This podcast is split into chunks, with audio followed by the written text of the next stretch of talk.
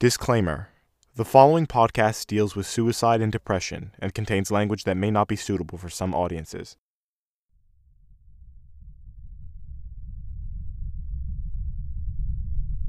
Welcome to Vanta, Episode 4 Conclusions. There's a sort of comfort in holding it. My cardboard box. My six sided slice of the forest, scented of earthy fragrances, redolent of bark. Though most times my whiff is of whatever conveyor belt held it before me. The cardboard is slightly warped on both sides from where the sweat of my palms graces the box. It is sealed with a strip of invisible packing tape that runs from the top, dashes along the sides, and zips across the bottom. The contents are of no concern, though I am frequently bombarded with questions. Why do you carry that thing around? Do you sleep with that? Have you ever told anyone what's inside? What's inside that box? I'm not at liberty to say. I descend the staircase, box under my arm. My wife has prepared me a spot at the kitchen table. I take a seat, setting the box down on the table beside me. Really, honey? Do you have to put that thing on the table? We discussed this. My eyes meet hers, and she gestures at the box. Move it, she tells me silently.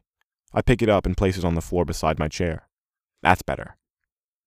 Shortly thereafter, my son comes bounding down the stairs.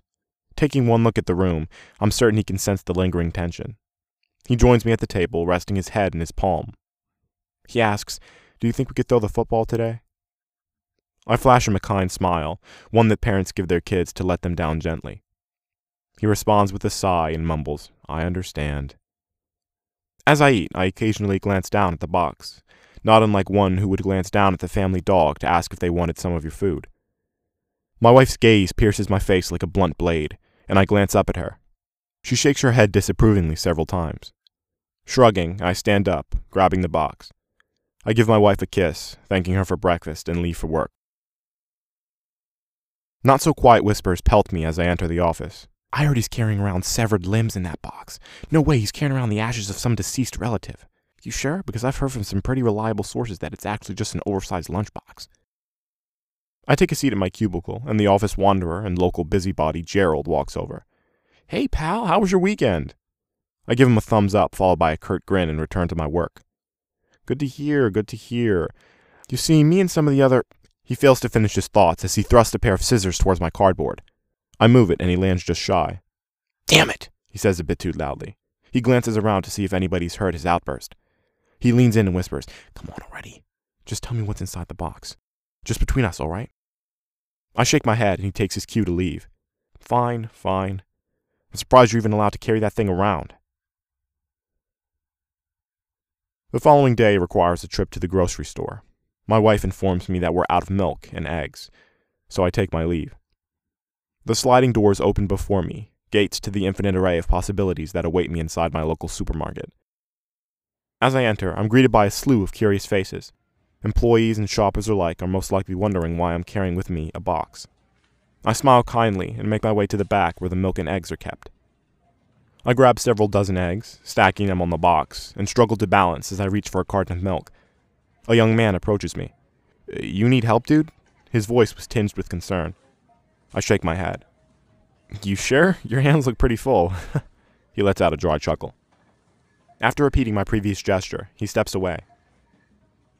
I enter a checkout line, and a mother and her several children waddle in after me, her children shoot me queer glances. The smallest one yanks his mother's dress and asks her, Why is that man carrying a box? His mother, noticing my staring, looks at me and mouths, I'm sorry. The cashier cuts in, asking to look at the box, most likely toying with the idea that I've stashed something inside. I show her, and she glances at the tape. My apologies, go on through. She laughs. Have a great day. I wave, and the cashier, mother, and her children all watch me closely with the utmost perplexity, most likely wondering, what's in that box? My wife greets me at the door when I arrive home. So, how many people? I grimace. I'm telling you, one of these days you're going to get yourself in trouble carrying that damn thing around. Come on, hand me those eggs. That night, I awoke to the sound of rustling on the floor beside me and my wife's bed. I sit up and turn on the lamp on my nightstand. Light bathes the room, driving away shadows, revealing my son on his haunches fiddling with the box. A stern expression overtakes my face. He puts a finger to his mouth and whispers, Please don't wake Mom. I pull back the covers and slide to the edge of the bed. I had a dream that I opened the box and there were galaxies inside. They exploded in the room, filling my lungs with stardust and scattering brilliant orbs all around. And I went swimming in the universe. A head tilt and slow blink were not the response he was hoping for. You always tell me I'll find out soon enough, but you don't mean it. My son reflexively covers his mouth, realizing he spoke too loudly. My wife stirs on the other side of the bed. His voice dropped to little more than a murmur. I'm sorry. I'll go to bed now. As he tiptoes from the room, I scoot back into bed and click the light. My wife, still intoxicated by sleep, mumbles, Honey, who's that? I give her a kiss on the cheek and roll over. I'll be right back, Mom. I'm going to the basement to search for something really quick. The cellar light awakens, and my son slowly descends the wooden staircase that groans under each step. There, at the top of a stack of boxes that nearly kisses the low ceiling, is the box. He recognizes it immediately from the familiar hand shaped bloom of mold sprouting on either of the box's two sides. Carefully, he removes the box, avoiding the splotches of mold, and sets it on the cold cement floor. From his pocket, he retrieves a box cutter. I know you're shaking your head up there, Dad, but I need to know. He plunges the blade into the line of tape and glides it effortlessly through the adhesive. Utterly engrossed in his actions, he fails to detect his mother's approach. She stands there in the small space with him. I knew exactly what you came here to do. His head shoots up. Jesus, Mom, you scared me. She points at the box. Well, go on, open it. You've waited this long. The unsealed flaps wave with anticipation. He leans down and pries them open, peering inside, hoping to satiate his voracious curiosity. A confused look paints his face, followed by a wave of understanding that gradually washes it over. Nothing. A sly grin forms on his mother's lips. What did you really expect? You knew your father. All his secrets died with him. He looks up and smiles. I know he can see me smiling back. Love you, Dad.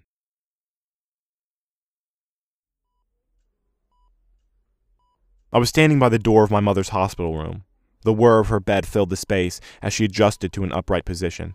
James, come over here. I'm not going to shout at you from across the room. I sighed as I approached her and took a seat in one of the chairs by her bed. Isn't that better? She reached out and touched my face. I took her hand. What were you thinking? That I wanted a slight high? Were you planning on joining Dad to get your slight high? She rolled her eyes. That's a touch dramatic, don't you think? I don't think we should be joking here, Mom. You know what I found funny? My room number, 216. It's your birthday. Now you're trying to change the subject. I wonder if it's a coincidence. Let's get back to the matter at hand, please. Do you even know what you took? That's not important. My new guy's a prick. I always get a shitty cut. It's not like this is chemistry. Oh, wait, that's exactly what it is. She let out a dry chuckle. It was a slip, all right? I've been doing better. I had. But I've been thinking about your father, so I screwed up again. You two were always so perfect. No, we're not doing this, Mom. Look, I took too much. I don't know what I would have done if Mrs. Wilkinson hadn't stopped by. Said she hadn't seen me, wanted to make sure I was doing all right. You got really lucky. Yeah. James, there's a reason your father's been on my mind. We need to. A nurse entered the room, punctuating my mother's thought.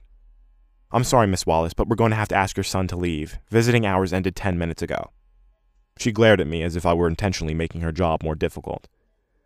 Mom, I'm going to wait here, okay? We'll talk in the morning. Try to get some rest. I love you. She looked at me with glistening eyes and smiled. The low drone of distant voices, paired with the incessant buzzing of overhead lights, made hospitals at night a particularly eerie scene. I was already regretting my decision to stay, as the smell of the freshly waxed floor was making me nauseous. Plus, the sunken in waiting room chairs were not particularly comfortable. Naturally, my mind drifted to thoughts of my mother. How many times would she make the same mistake, and how many more chances did she have? My heart rate quickened in my chest. An obnoxiously loud drumming pounded in my ears as my blood pushed through my veins. I took several deep breaths as I retrieved my phone and earbuds from my pocket.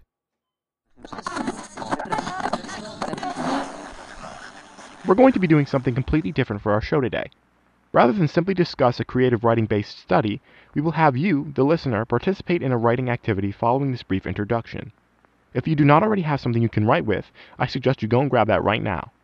Our writing exercise for today comes from Writing Well Creative Writing and Mental Health, co written by Deborah Philips, Deborah Penman, and Liz Linnington. Each of these authors has a background to some extent in the field of mental health. Deborah Philips is professor at the prestigious Brunel University, a university in London, and facilitates a creative writing group at an adult day hospital. Deborah Penman trained as an occupational therapist at St. Louis College in London, and Liz Linnington trained at Brunel University and has experience working in psychiatric hospitals. In the introductory chapter of their book, they briefly detail the use and effectiveness of creative writing for those struggling with mental health issues. Creative writing is certainly a means through which patients can confront the difficult areas of their life. However, there are other uses as well. Another use that is not as frequently discussed is the evocation of positive memories. Revisiting these positive memories can have a beneficial influence on the patient's outcome and treatments. At this point, we have exhausted the benefits of creative writing on mental health, but another benefit, from a source cited within their book, indicates that researchers discovered that creative writing pairs well with other forms of therapy and actually enhance said other forms. Additionally, creative writing serves as a self esteem booster. The act of conquering bad memories, as well as being able to craft a creative piece based on this information, allows patients to glimpse at their value and creative ability. Now, for a writing exercise, and remember this comes from Writing Well, Creative Writing and Mental Health. Recall a situation in which you felt threatened or scared. Consider the following as you write Where were you? What made you first aware of the threat? What happened? How did you react? How did the threat recede, and how did you cope afterwards? Finally, how did you feel after the situation? Did you or anyone else make yourself feel better? better, better, better, better, better, better? When I was little, I was always terrified of thunder. My father would tell me that thunder was the sound of angels bowling, but that seldom made me feel any better. The vibrations suffused the air and sent shockwaves through the house's foundation, jolting me awake. There was no way I was getting back to sleep on my own. I would have gone to my father, but he was away on business, somewhere dry and quiet, I imagined. My mother hated to be awoken, and I had a feeling the thunder hadn't disturbed her to the degree it had disturbed me. However, these were dire circumstances. I silently walked to my parents' bedroom and crept inside. Through the clamorous fit of rain like bullets assaulting the house, I could hear my mother's soft snoring. Just as I approached her sleeping form, thunder roared, and I jumped, squeaking like a terrified mouse. My mother stirred. James, what are you doing? Sleep slurred her speech. I got scared. The thunder woke me up. Honey, there's nothing to be scared of. You're safe, I promise. Go back to sleep. She stretched and rolled over. There was a growl of thunder, and the house trembled as if it were scared too. Mom, can I sleep in here with you, please? I don't want to go back to my room. My mother once again rolled over, and I could just barely discern her face in the dark room. There was silence for several seconds before she spoke. Fine, climb on up. She lifted her blankets and patted a spot on the bed next to her. I quickly climbed into bed and hid under the covers. You better not be a kicker like your father, or I'll be kicking you out. She chuckled. You're safe now, James, don't worry. Apparently, I drifted off because the next thing I remember was being shaken awake by a member of the hospital staff. Kid, hey kid, you good? I opened my eyes slowly, blinking several times to allow them to adjust to the harsh, unnatural lighting. Yep, I'm fine. You're Janice's kid, right? One of the nurses told me you stayed overnight. Clearly, you had a nice nap. Hearty laughter erupted from his chest. Point is, your old lady's up. She asked about you. You might want to pop in and see her. Will do. Thanks. I responded, still half asleep. My mother was fussing with her nurse when I entered. Can you bring me some egg that has some more, I don't know, flavor, please? Thank you. The nurse flashed me a half hearted smile as she passed me and left the room. Are you causing trouble already? What can I say? Hospital food is awful. Come over here, sit down. I joined her at her bed. So, what did you want to tell me about Dad? She closed her eyes as if to draw forth the memory from the recesses of her mind.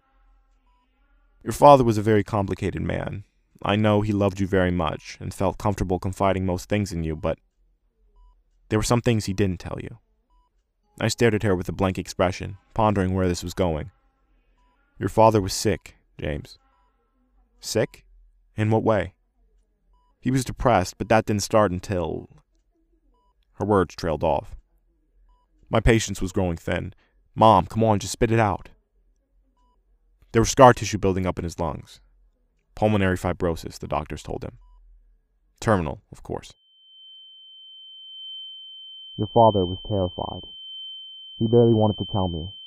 He told as few people as possible. He thought it would somehow make the whole situation less real. He didn't want to admit it himself, and he didn't want to scare you, make you question his resilience. All at once, the memories flooded back. My father's coughing. My father's I thought it was from a cigarette. I thought it was from a cigarette. Was it because he smoked? Was it because he smoked? When I overheard their conversation. When I overheard their conversation. Test. Overheard their conversation. How long was he sick? Why didn't he tell me? Why did he end his life? Is this the reason? James, James, are you all right? My vision was swimming, with several hard blinks stilled the motion. You had this distant look in your eyes. I shook my head. Fine. I'm fine. I could feel my breathing growing shallow. I stood up. The walls of the room shifted and closed in. Beads of sweat gathered on my brow. Is it warm in here? No. James, are you sure you're okay? Pins and needles pricked and prodded my flesh. The floor was suddenly made of rubber. James, sit down, you're shaking. My body was still, but my mind gyrated, trapped in a spin cycle. Before long, the ground was rushing up at me. Kiddo, I promise I'm not going anywhere. I'll be right here. I'll be right here. James. James. Can you hear me? James. I slowly opened my eyes. Staring back were several concerned faces. Can I get some space? I managed. Give him some space, guys. James, I'm going to sit you up. Can you sit up? I think so. I slowly leaned up. The man stood up. Thanks, everyone. Soon, the room cleared out. Well, at least you didn't hit your head, my mother remarked. I looked over at her. Why would he keep such a big secret from me? Didn't he trust me? I don't know if we should continue talking about this right now. I want to know. I already told you. He didn't want you to think any differently about him. Like a bubble, a thought popped into my head. There's a sort of comfort in holding it. What? My cardboard box. James, I can't understand you. I found that box of Dad's writing. My mother shook her head. I hid those for a reason. There was this one story that really stood out to me. It was about this man who carried around a cardboard box. He was talking about himself, wasn't he? I didn't want you to find out about your father's illness that way. That's why I hid his work. There were quite a few pieces like that. I guess I'm thankful you didn't catch on as quickly as I thought you would. I just can't believe he'd keep something like that from me for so long. It had more to do with his pride than anything. Don't take it too personally. He wanted to tell you, James, believe me. He could never bring himself to do it. I guess his death makes a lot more sense now. He couldn't let a disease take him out. He had to call the shots, always. Always, I repeated. A silence fell upon the room and lingered there for a moment. James, I've decided I'm going to get help. Proper help this time. I collected myself and made my way onto my feet. I approached her bed and she grabbed my hand, squeezing it. I'm going to stick around for you, love. We won't always see each other, but you can come visit me any time at the facility. Are you serious about it this time? I've never been more serious in my life. She stared into my eyes. I could see tears collecting. We're going to get through this, Mom. I know we will. We will. Passion like fire blazed from within, echoing in the corridors of the castle. Legions of embers and armies of leaden clouds sieged. But ashes are proof that greatness once existed. Every fire glows with hope. Thank you for listening. Vanta is an independently produced storytelling podcast that features real research. All sources consulted for this episode are cited in the episode notes. Sound effects from freesound.org.